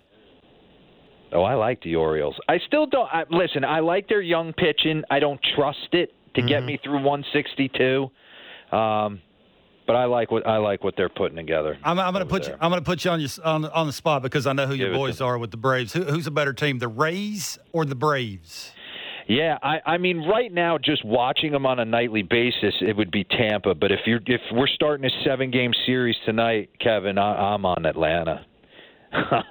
Their lineup's Crazy. a joke. First three guys are a joke. You're exactly right. They're a joke, and it gets deep. Sean Murphy, I mean, he's come over and been unbelievable. Michael Harris is going to get going at some point. Um, same with Austin Riley. I love their starting rotation with Strider and Fried, and so I would I would lean Braves. Yeah. Mark, we're going to let you scoot, Great man. Stuff, Thanks buddy. for doing this. You're the best. Always good to talk You to you. Be it. well. All right, take care, guys. Mark DeRosa, MLB Network, and uh, he is co-host of MLB Central weekdays at 9 a.m. Eastern Time. We always have it on here. Mm. Plus, uh, I like his breakdowns. I do too. The MLB Network is billing this week as rivalry week with the Dodgers and Padres, Mariners, and Astros. It's an art to break Each it down of this swings. week. Yeah, well, it, Not everybody will understand Both things. he- a lot of people will be uh, We've had- selling. we've he had- sells it in a good well, way. we've had both he and, and Bill Ripken on, oh, and and one of the reasons I like having them break down swings is the same reason I like having you break down swings because every time we have them on, I get a DM or just a tweet from somebody who said, "Hey, that we got it. We got two of them with Chipper. Hey, great segment, saving it. I'm using it with the kids." So I like when Simple. I like Relatable. when yeah, exactly, It's easy. exactly. Uh, Don't overthink it. that Braves Rays man. I, I I am I listen. I think I think the Braves are. Why I picked them to win the World Series. I I think they're scary good. I think Ronald Acuna Jr. Ronald Acuna Jr. might be the closest thing we've seen to Rickey Henderson. I I, th- I think the Braves rotation will be longer. This is what I said. If Now the they do have issues with. the- They've got some health now, issues. Soroka's kind of hit a bit of a a, a a bump in his rehab. Sure, but but you're not really counting on that. Like it's No. like, like uh, I'm, what I'm saying is, in a seven game series, you would need a fourth guy. Mhm. Whose fourth guy do you trust more, the Braves or the Rays? Right now, it would be the Braves. yeah, That is, I think, and their well, lineup. Who would the Rays' fourth guy be? I mean, you're looking at Glasnow healthy. Yeah. McClanahan, uh, uh, Rasmussen's in Yeah. the rotation. Who am I missing? It'd be a bullpen guy. So yeah, you're right. Or, or you'll have been Springs, but Yeah, he's injured. You're right. So you're right. So, so be- that's the fourth guy, right? Yeah, the Braves, and I just I think the Braves lineup, and you know it, it's, um, pardon me, sorry, Mark. Thank you. That's the guy, Zach Eflin. I was I was trying I was trying to figure Yeah, out. but he might he might be that hybrid guy. Is he a starter? Is he a reliever? Like when would you use him? That, that's of the race way, right? I do know this. So yeah, you would be. It'd be a it'd be a fun World Series. Like, it would there'd be a lot of athletic. There would be a lot of stuff going on in that series. I don't know how good the ratings would be with that, but yeah, I'm, I'm with you. The ratings are going. You know what? The ratings are going to be the ratings. Baseball's a regional game. The ratings are going to be the ratings. Not going to be Three of those any. games in Tampa, I'm not real sure, but hey, I mean they'll come if they're in the World Series. Hey, that'd be interesting. Tell you one thing: with the new rules in place, The, the those what- the- those the- those two teams, the, the they'll health get at it. reasons for the Yankees now have opened the door for a ton of teams. Yeah. that you Yeah, we'll talk to. Uh, we're going to talk to Jeff Passan about that. The Yankees, they get Harrison Bader back. He He's gets hurt hurt, last night. But Draza got it's hurt hard to do. last night. I, I mean, they they did come back and win, but you know, we talked about the booing in St. Louis. There were a lot of fire Boone chants last night. There- he's used to that. That's what I said. You you say standings don't matter. They matter with that team. Well, I, I th- They matter with that no, team. you know what matters with that team is the la- no. You know what matters with that team not is being in last place. lack of a World Series matters. That team they haven't won. They haven't won a World Series for a long time. That's you win a World Series there, you buy yourself a couple of years. They haven't won a World. I mean, look at the Maybe. teams that have. They've seen the Rays go to the World Series. Like, look at the teams that have won the World Series instead of them. They've seen the Red Sox Cashman win the got World four Series. more years too, which is kind of odd, surprising. Yeah, and me. the other. it- surprising for me. If you wanted to make a change and, and mix things up, that would have been a good time to do it. Yep. Um, Jeff Passan is ESPN's MLB insider. He'll join us next. It's Blair and Barker on Sportsnet 590 The Fan 360 and wherever you get your favorite podcast. Breaking down the top stories in hockey and Elliot Friedman every day. The Jeff Marek Show. Subscribe and download the show on Apple, Spotify, or wherever you get your podcasts.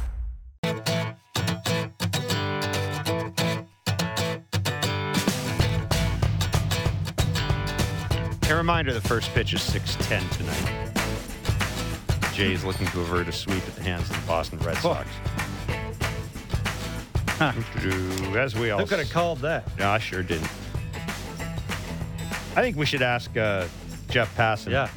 MLB insider with ESPN, the same question we've been kind of kicking around today, and the same question we kicked around on uh, Blue Jays talk yesterday. So let's bring Mr. Passan in. Uh, Mr. Passan, trust that you're doing well. Uh, so Barker and I have been throwing this around, admitting out of the gate that we really were not paying attention to the Boston Red Sox. Clearly, we're trying to figure Not out their lineup. no, not their lineup. No. We're trying to figure out if these three games are telling us more about the Red Sox or more about the Blue Jays. What do you think? I think probably more about the Red Sox. They Mhm. they've had, I believe, by weighted on base average, the second best offense in baseball this year. Uh, no, I take that back. They're third. Tampa's the best, like far and away, not even close. I mean, they have like a team WOBA of 376, which is like all star. Like their entire team is playing like all stars this year. Their OPS is 875. Next best is the Braves at 810, and then the Red Sox at 800. And I'll tell you what the Red Sox do well. They don't strike out, guys. Yeah. Yeah. They have the second lowest strike strikeout rate in the big leagues, behind the Washington Nationals, and the and the Nationals are just a bunch of slap hitters. Um, the Red Sox have some slug, like they can they can put a charge into the ball, and it's you know it's not a lineup that you look at and you're like, well, gosh, you know, I I should be scared of this, but it's a lineup that's just filled with like solid hitters. Um, you know, Rafael Devers, yeah, he scares you, but uh, does Justin Turner at this point scare you? Probably not, but he's still getting on base 37% of the time. Does Masataka Yoshida scare you? Probably not, but only because you don't know who he is. He's really good. Um, Alex Verdugo has stepped up this year. Jaron Duran's been on fire lately.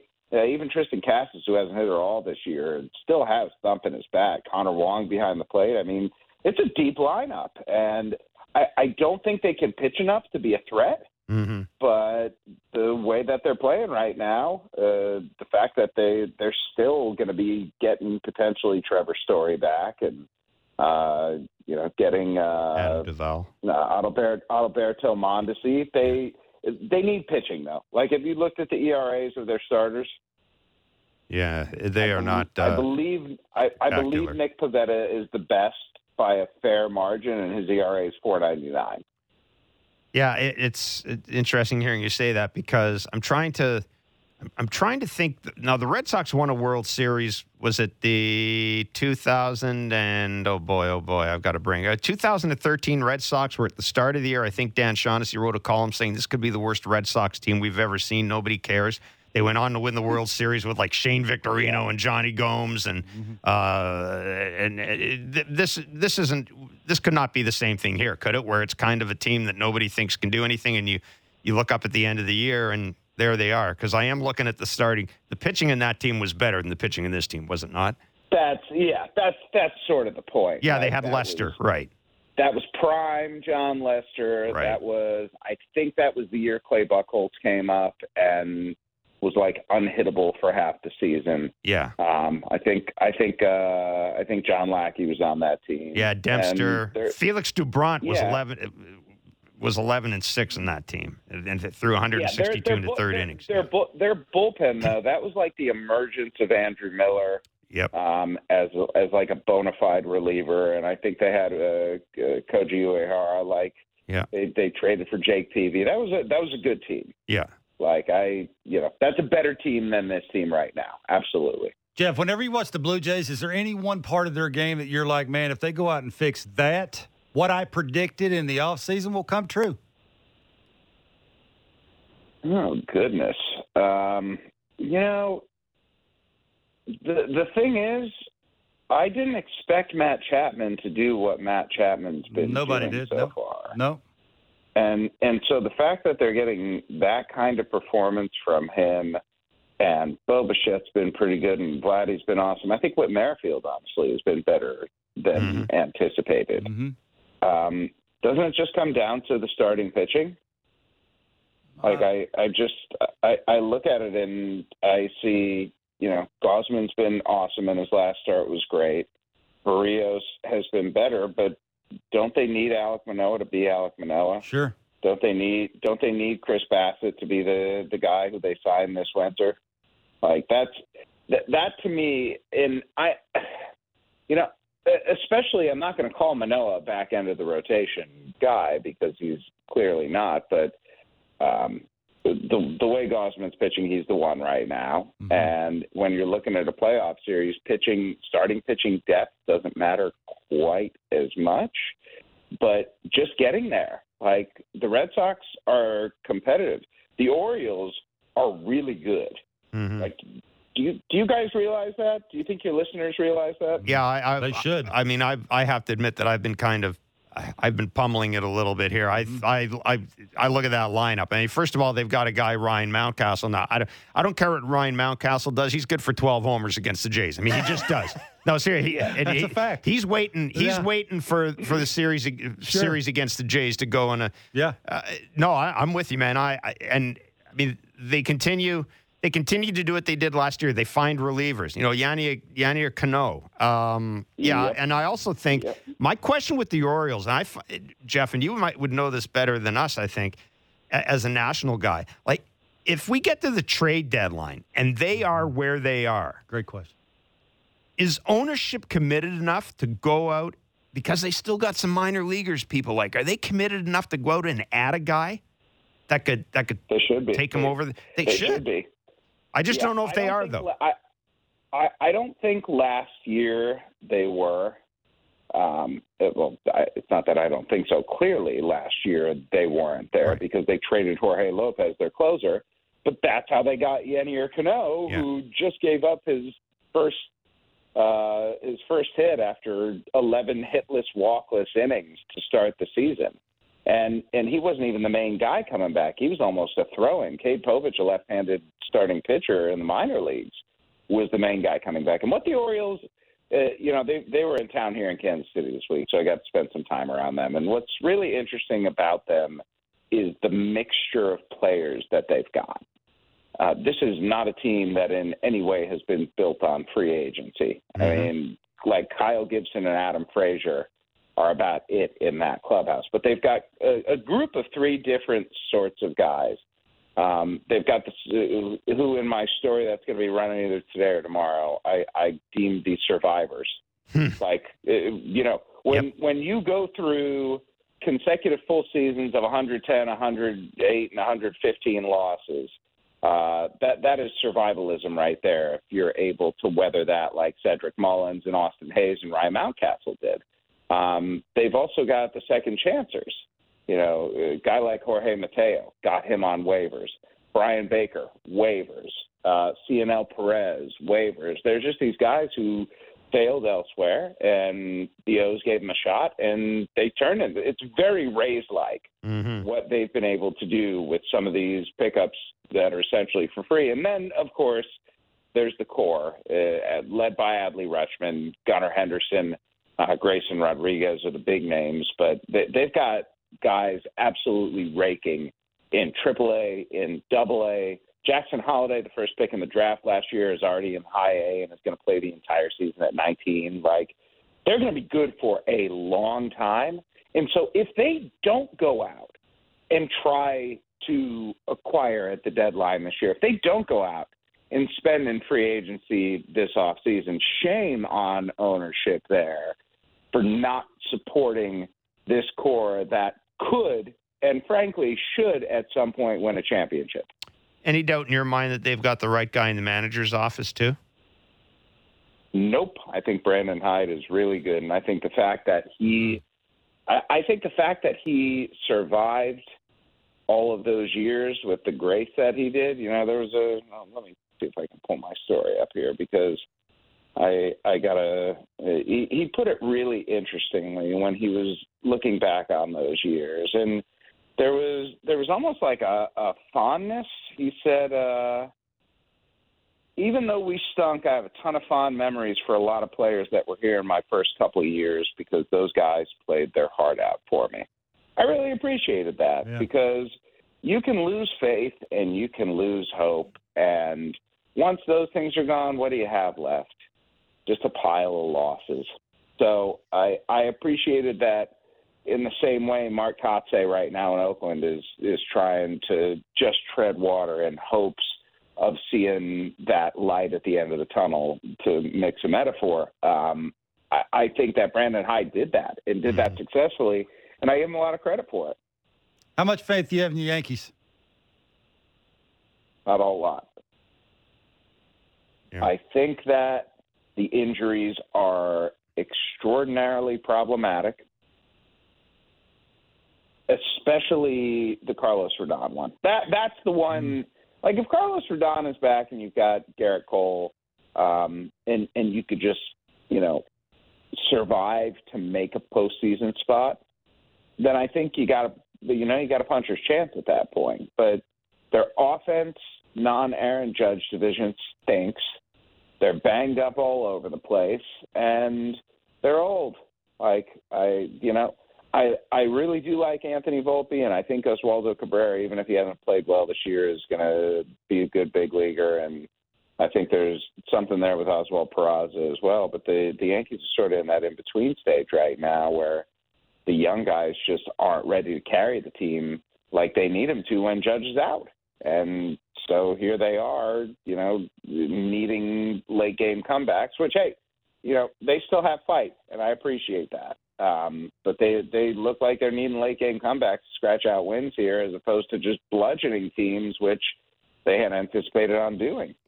You know, there were fire fire Boone chants last night at the hmm. game, apparently. Which I saw, I saw that. I saw that, and then he put in the pinch hitter who won the game. Yeah, people then, need to people need to like I just I hate the fire chance. Well, I, the reason I, I mentioned do. it is I was that didn't surprise me as much but I know that Mr. Barker and myself. Now I've covered games in St. Louis. Barker's played in games Yeah. in St. Louis. Jeff, I don't remember Yeah. Cardinals fans booing the Cardinals. Me Uh, either. I don't. Me I'm, I'm sure it's happened. I don't either. Hey, you know what else I, I don't remember, Jeff? I, I don't remember the Cardinals being 10 and 21. Oof. Nope. What happens there? Something needs to because, you know, the sense I get inside the clubhouse there is it's not good. And and I suppose when you're 11 games under 500 and you were expected to win the division, you know, not good is sort of par for the course. But at the same time, um, I don't know if it's craving guys because they've clearly got a glut of players to the point where they had to send, not had to, where they chose to send Jordan Walker down to AAA. Um, you know, I, I'm curious how much players are listening to Oli Marmol anymore.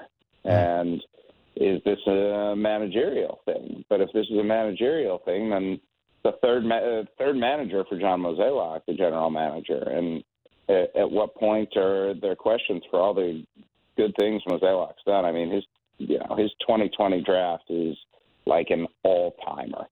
Um, getting Walker, Alec Burleson, Masyn Winn, and Tink Hence in the same draft like that, it's a it's a ridiculously good like Trout level for the Angels draft. Um, but the Cardinals have also, in recent years, gotten rid of Randy Arozarena, Adolis Garcia, Sandy Alcantara, and Zach Gallen. And at Wow. some point, those sorts of things tend to come back to bite you. Quick question before he lets you run. If a move is made, I think you know where I'm going. Does Yadier Molina Great question. figure in here? Um, you know, I don't know his interest in doing it. At the World Baseball Classic, he said, I'm interested in managing. Mhm. Um, but, man, eh, you know, having just retired to come back into the life, that's that's a tough thing to do. But, hey, you know, if you get to come in and play conquering hero and, and save the girl, then uh, it might be a tough thing to turn down. Jeff, we're going to let you run. Great insight, Great man. stuff. Have a great weekend. Thanks, buddy. You do the same, boys. Take care. See ya. Jeff Passan, MLB Insider with ESPN. That is true. That would be something like you've played. It is. Yadi Molina's played a long time. And he's also I- got he's also I get he's got a lot of, st- of interests outside. Like I think he owns a basketball team or something like that in in, Yeah. in Puerto Rico in the Puerto Rican League. He just seems to have a lot of interest. I mean, they, they do have a couple Hall of Famers on their team in their lineup in the clubhouse. Like I, I, I, I how how how much can the the manager screw it up? I I really Like I'd, I really wonder though, Kevin. You know, you've got just not a good dude? Maybe This is like three years in a row where you've had that glut of outfielders. You know, and we talked about the second base situ- Yeah. situation with the Jays. At some point, you know, guys are looking around and going, "Hey, like, eh, somebody make a call here." Like I could see where a guy like Tyler O'Neill, that or, or Dylan Carlson, or those guys would be going, or Lars Nootbaar. Mhm. Like, you know, what what's going on here? I thought when they got when they, they when they traded Harrison Bader away that that uh, and thank I'll tell you what, thank God they did that because they didn't have Jeff Montgomery this year. yeah. They might be in single digits. Or Jordan Montgomery. They might be in single digits this year. So anyhow, it's uh I, I got Well, they're in the right division. I got the feeling that um They're going to come out of it. everything you're hearing, I, I think you're on the verge of seeing a managerial move made there. I don't know who they would I don't know who they would bring in, but Maybe Dero. Maybe Dero would Yeah. Buddy was the Paul Goldschmidt. I mean, they know that. So yeah. I-. I mean, I would take. Uh, listen, is it- Dero's again, is it interviewed for jobs. Is it- Dero had a great interview for the Mets job, Yeah. uh, but he didn't get it. but he didn't get it. Is it the is it the manager or is it the players? That's the thing, right? Is that how much you going to throw it on? It's always going to be the maybe- manager's fault. Maybe there you might have. I think Jeff may have kind of unearthed it. when you think about those trades, think about who they traded away. Oh, Eh, Sandy Alcantara, oh, yeah. Garcia, Randy Arozarena, yee. Uh, Zach Gallen. Uh, Those are big names. Those are great, young, Controllable. cheap, No question. controllable. yeah.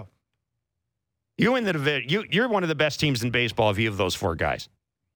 You're there, hopefully. Anyhow, uh, that's it for us. A reminder: six ten is six ten is the first pitch tonight. Uh, from Boston, there will be no Blue Jays talk because of the Leaf game. We'll be back here tomorrow from 10 to noon Eastern. Sportsnet 590 The Fan.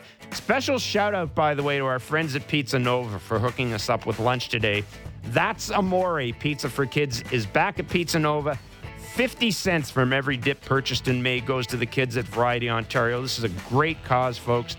So don't forget to add a dip to your next order and make a difference. I dip, you dip, Barker dips. We all dip for variety. Have yourself a great day.